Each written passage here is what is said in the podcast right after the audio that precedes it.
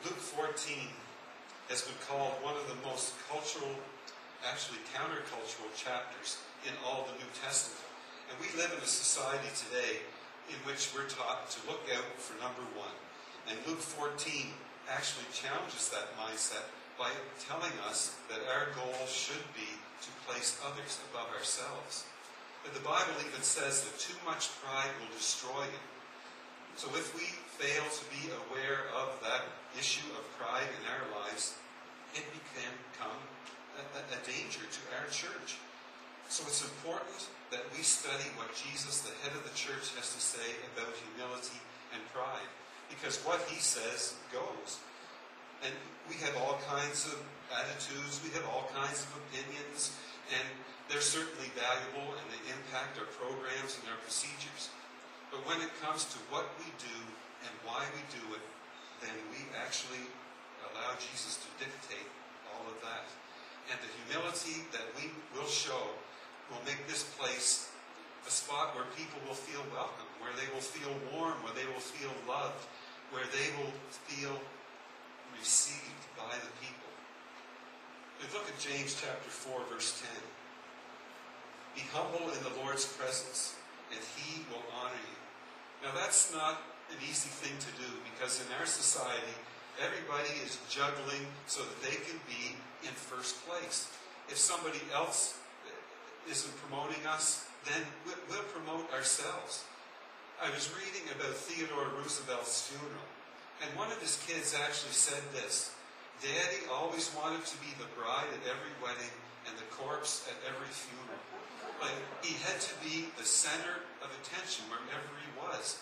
And being the center of attention is intoxicating. So we're working through this book of Luke this year, and we're presently in a series entitled In Jesus Church. And in the text today, we're going to see how this is a place where the humble are praised. And Jesus is interacting with the Pharisees, and this is a group that's not really known for their humility. But we can learn some lessons from their negative example that will help us understand this characteristic just a little better. And the key in all of this is to take focus off ourselves and place it on others. So here are three expectations that will move us toward humility in our lives. First of all, we have to be willing and open to change. That flexibility is a sign of humility.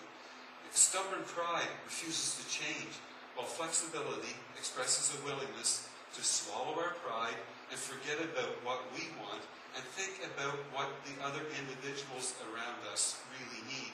So we take the focus off ourselves, place it on them. Rigidness communicates I'm comfortable, I'm secure. I like the way things are going in my life. My needs are being met. I want to keep things just the way they are.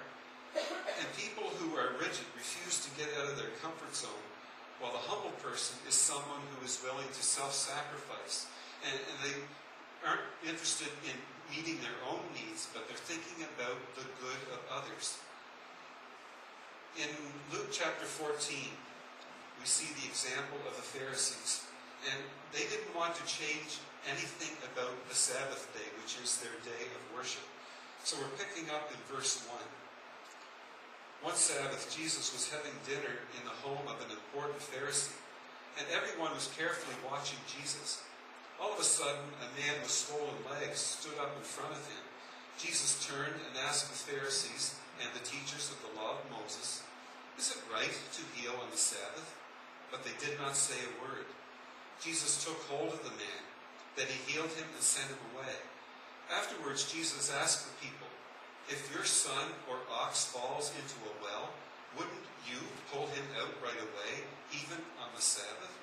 And there was nothing they could say. Now, this wasn't your normal relaxing dinner with friends. This was where Jesus was in a situation where these Pharisees were watching everything he did hoping to find him slip up in some way. And it's important for us to realize that their teaching said that it was forbidden to heal on the Sabbath. That was the teaching of the Pharisees, but that's nowhere to be found in Scripture. It was just a tradition that they had. So what they were saying here was, Jesus, you basically got six other days of the week in which you can heal somebody. So why do you need to do it on the Sabbath day? Warren Wiersbe said, these religious leaders set a trap with this handicapped man. They knew that if they put someone right in front of the Lord, that he'd be forced to release the person from his suffering. So they certainly brought this guy into the midst, put him in front of Jesus, just to see if Jesus would heal him on their holy day or not. So they don't respond to his question because they can't. They're too arrogant to admit that they might be incorrect. It takes humility in order to be flexible. Now, one area in which our church has shown a lot of flexibility here at HCC is in our worship style. Back in 2007, we made a conscious decision that we would reach out to the basically 25 to 40 year old age bracket in our community. And we would change the way we worshiped in order to reach that age category. And even today, 20% of the population of our immediate area would be between the ages of 20 to 29. That's by far the largest uh, population group. And then second would be 30 to 39 year olds at 13.9%. So this is still the main area that we are targeting within our community. So we sing mostly contemporary songs, or the song after my message is going to be an older one, but done in a new way. And we do that because we want to reach out to people in Christ's name. We want to be contemporary for them. Isaac Watts was an English hymn writer and theologian who lived from 1674 until 1748. And he was complaining to his father because the songs that they were singing in church were boring. He said they're old. They were written hundreds of years ago. So his father said, Well, why don't you write some songs that are contemporary to our time? So he wrote 750 hymns. And many of those are still used by many of our churches today. And they were intended to be contemporary to 300 years ago. So maybe there is something new that we should be singing today. So you've shown flexibility in that area because, like Isaac Watts, you knew that music must be contemporary with our time. And we don't alter the message. The message is never changed. That's always the same. But the method in which we present it, the method in which we package it, is going to change. And the focus is on Christ and on his cross. The death comes when memories of the past supersede visions for the future. I told this story years ago. It's from John Maxwell's book. And he told about a couple of professors who conducted an experiment. They took four monkeys into a room, and in the middle of that room was this tall pole. And at the top of the pole was a bunch of bananas. And as soon as the men left the room, one of the monkeys scampered up the pole and reached out to grab a banana. And as he did that, he was showered by ice cold water He just kind of squealed and went down the pole. And then each of the other four tried the same thing. Up the pole, reach out for the banana, and then this ice cold shower. And so each one of them tried it a few times until they finally gave up. Then the researchers took one of the original monkeys out of the room and replaced it with another. And that guy wasn't there for very long until he noticed the bananas at the top of that pole. And he started to climb the pole, and all the other bananas, all the other monkeys grabbed him and hauled him down because they didn't want him to get an ice cold shower. So he tried it a few times, and each time they hauled him back down again. So finally he gave up. And then the scientists replaced the rest of the monkeys one at a time, and as each one came in, the others grabbed him and hauled him down. Until eventually the room was full of monkeys who had never tried to climb the pole, who had never been doused with ice cold water, yet none of them tried to climb that pole, and they never knew why.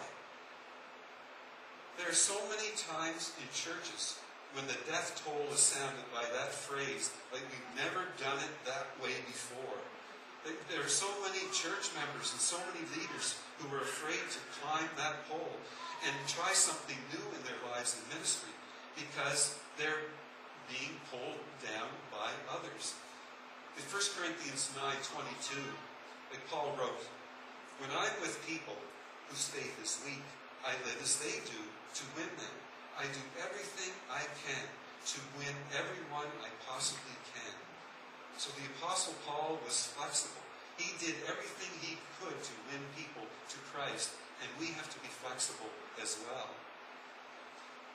And when we look at 1 Peter 5, verse 5, we see that we need humility also.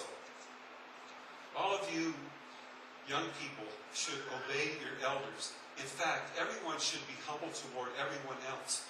The scriptures say God opposes proud people, but he helps everyone who is humble. So there are two groups that had serious trouble with this concept. And the first group, of course, was the Pharisees. Like they didn't want anything to do with humbling themselves in any way whatsoever. Go back in Luke 14, verse 7.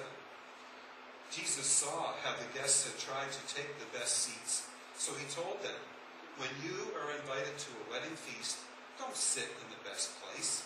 Someone more important may have been invited.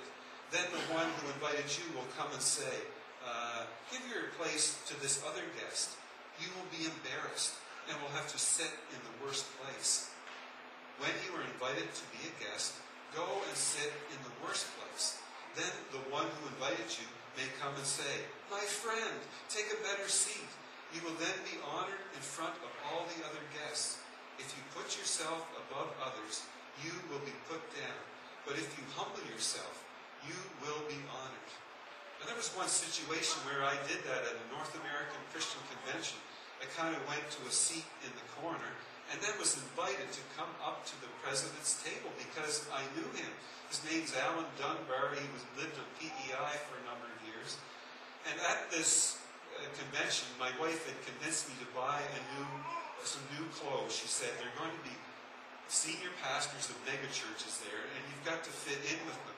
So I had this amazing pair of linen pants, this black golf shirt, but it was so hot in Phoenix. It's 104 degrees. I had on my shorts and a t-shirt, and then I got invited to the president's table where the speaker was there. There were pastors of these mega churches, but they all had shorts on too, so that part worked out okay. So we do that sometimes. We get invited to a bigger table. In Israel, the meal table played an important role in family and society. Like they would jockey before a meal to see who was going to be in what seats. They wanted to have the seat of influence, and that helped to add to their status. So Jesus is attacking their pride, he's attacking their arrogance and their seat selection. But he didn't stop there. He actually digs a little further and he gets into their hearts. Because it's not just the Pharisees that have an issue with humility, but Jesus' own disciples as well. So back in Mark chapter 10, verse 35, James and John, the sons of Zebedee, came up to Jesus and asked, Teacher, will you do us a favor? And Jesus asked them what they wanted. And they answered, When you come into your glory, please let one of us sit at your right side and the other at your left. Jesus told them, you don't really know what you're asking. Are you able to drink from the cup that I must soon drink from, or be baptized as I must be baptized? Yes, we are, James and John answered. Then Jesus replied, You certainly will drink from the cup I must drink, from which I must drink, and you will be baptized, just as I must. But it isn't for me to say who will sit at my right side and at my left. That is for God to decide. When the other ten disciples heard this, they were angry with James and John. So here are the disciples, and they're arguing about who is going to have those seats of prominence on the right and left hand side of Jesus in heaven. And if we were to be honest, you know, there are times when we don't humble ourselves as well. Like I hear other pastors brag about the influential people that they perform weddings for. Or maybe when you're going out for lunch with the boss at work and a whole group of people in the office, that you jockey uh, to try and get right next to the boss at that dinner table? You position yourself so you'll be really close, or are you just content to be at the table? I have some hearing loss in my left ear now, so whenever I go to an event like that, I sit the far left-hand side so everybody's to the right and I can hear really well through that ear. But do you do that? Do you try to position yourself in the right spot? You check your ego at the door when you come into the church for worship on Sunday mornings, and when you get ready to leave this place and go out into the world to be the salt of the earth and to be the light of the world, you once again check your ego. The only way people are going to see Jesus Christ in your life is if you have a humble spirit. And the Greek word humble actually means to make low.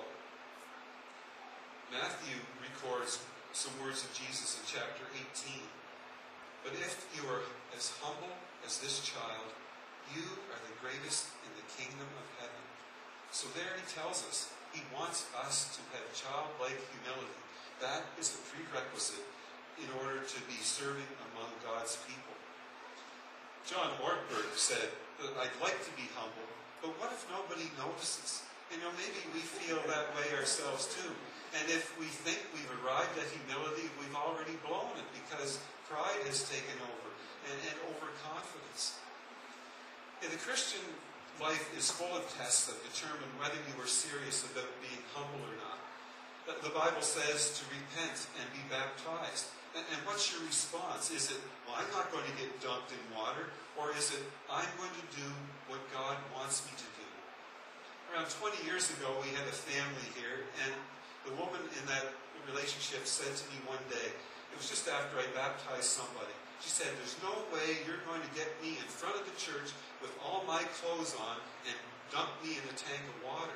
And the way she said it, my response was, well, you don't have to wear any clothes. It seemed like the clothes were, were the issue.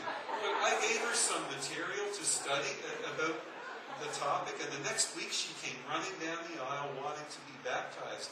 In one week, it was amazing what God's Word did. The Bible says to bring the entire 10% into the storehouse. And what's your response? Oh boy, asking for money again at the church. Or is your response, I'm going to do everything I can because God wants me to. I'm going to give generously back to Him because He has given everything to me. Or what's your response when people say, and you read this in the Bible, a husband is to love his wife as much as Christ loved the church? But what's your response? Oh boy, I couldn't do that, God. It's just too much pressure. Or is it, Lord, help me to demonstrate love and compassion to my wife so that she will feel loved and cherished and needed and appreciated. And then the Bible says, in humility, consider others better than yourself. Rebecca Pippert wrote the book Out of the Salt Shaker into the World. And she told about a college student who had come to Christ through the campus ministry. And then that first Sunday after that, he went to this stuffy downtown church. He wanted to go to church somewhere. He walked in, he had jeans that had rips in them, he had a t-shirt on, he actually had flip-flops on, and everybody else was in suits. And as he walked down that center aisle, like nobody was making any movement to allow him into one of the pews. So he walked right to the front and plumped down on the carpet and worshiped there. And a moment or two later, this older gentleman who'd been around basically since the church had started, he, he stood up from the back and started to make his way down that middle aisle. And everybody was just kind of cringing because they were expecting, you know, that young fellow was going to get a tap on the shoulder, and then this look, you know, you're not supposed to sit like that, and you're not supposed to be dressed that way. But the old man came down to the front, and then it was very hard for him to do it, but he actually got down on the floor and sat beside the young guy and worshiped with him there the rest of the service. And Pippert said there wasn't a dry eye in the building, but that one movement that that elderly gentleman made changed that congregation because they all of a sudden experienced humility. So I encourage you to be on the lookout for opportunities to be humble and to worship right alongside other people, matter who they are. One other thing the scripture tells us is that we need to be inclusive. Now, when you hear that word, all kinds of thoughts go through your mind Because in our society, inclusive means we accept everybody no matter how they live, no matter what type of sin they have in their lives. But inclusiveness, as Jesus is talking about it here, is encouraging us to accept people from different backgrounds, from different economic or social standings. And Jesus goes into detail in this passage to tell us how to include others. So the last three verses of Luke 14, he begins by listing actually some of the people that we sometimes leave out of our lives. Then Jesus said to the man who had invited him, When you give a dinner your friends and family and relatives and rich neighbors. If you do, they will invite you in return, and you will be paid back. When you give a feast, invite the poor, the crippled, the lame, and the blind. They cannot pay you back, but God will bless you and reward you when his people rise from death. And we tend to lean more toward the exclusive side than we do the inclusive side, don't we? And Jesus is saying, no big deal. You can invite somebody who could quite easily invite you back to their home. Like, anybody can do that. But he wants us to ask people that can't return the favor. So his plan is that the people at the top of our invitation list aren't going to be the people that we're constantly spending time with, but they're going to be people that we don't spend time with. And we want to develop new relationships with them. So we want to move some people from the bottom of our list up to the top of our list. So when you're on your break at work, who do you hang out with? Is it the same person or two every time? And it's because maybe they're also a Christian, so you have something in common that way. Or maybe they understand you're a Christian and just don't say anything negative about you. Or do you try to build some bridges with some other people? Or you're at your child's sporting event do you always hang out with the same people? Or do you get out of your comfort zone and go talk to some of those parents that nobody else seems to be talking to and just look a little bit lonely and then develop a relationship with them?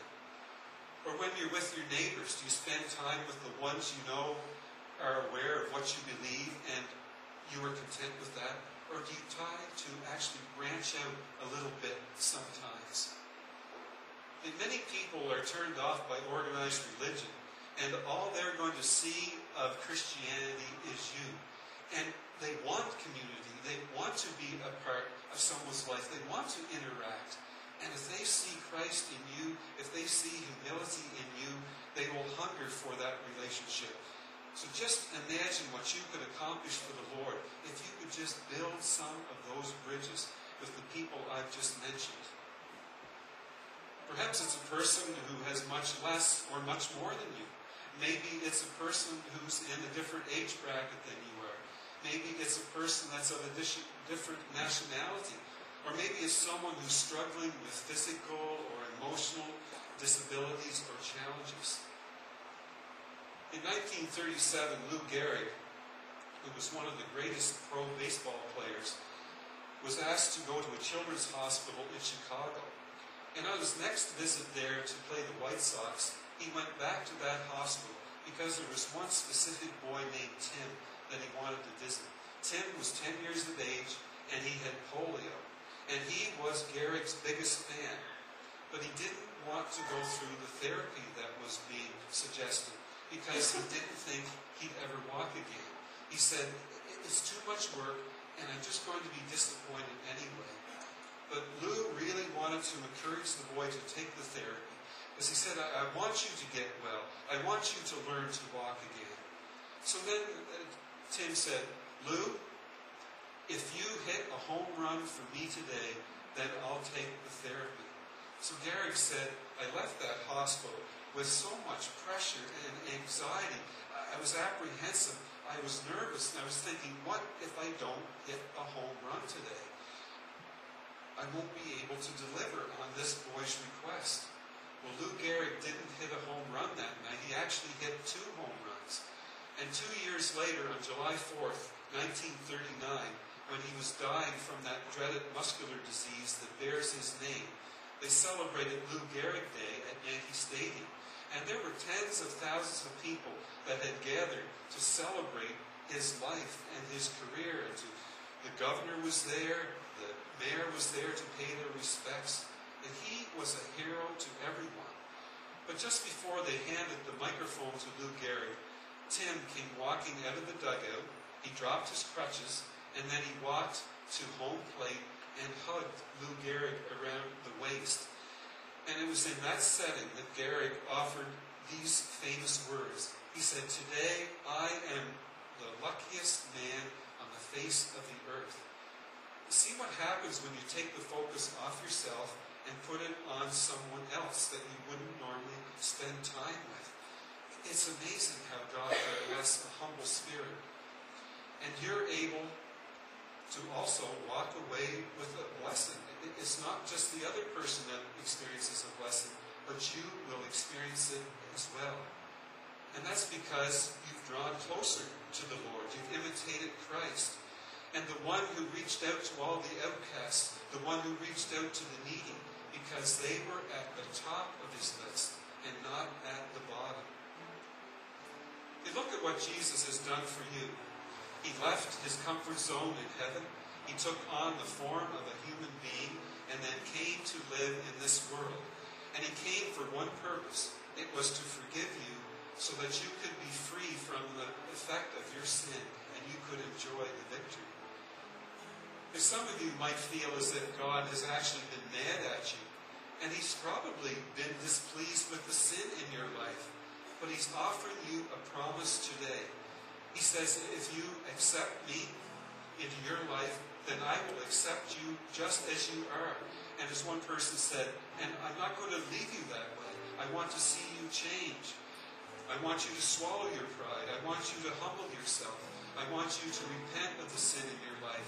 I want you to accept me as your Lord and Savior and be baptized into me, symbolizing the death, the burial, and resurrection of Jesus. And then he says, when you do that, you will be a new creation. Your sin no longer condemns you because now you've got the Holy Spirit living within you. You have the grace of God active in your. If you haven't made that decision, I encourage you to make that as we sing this song. Talk to me afterwards about it.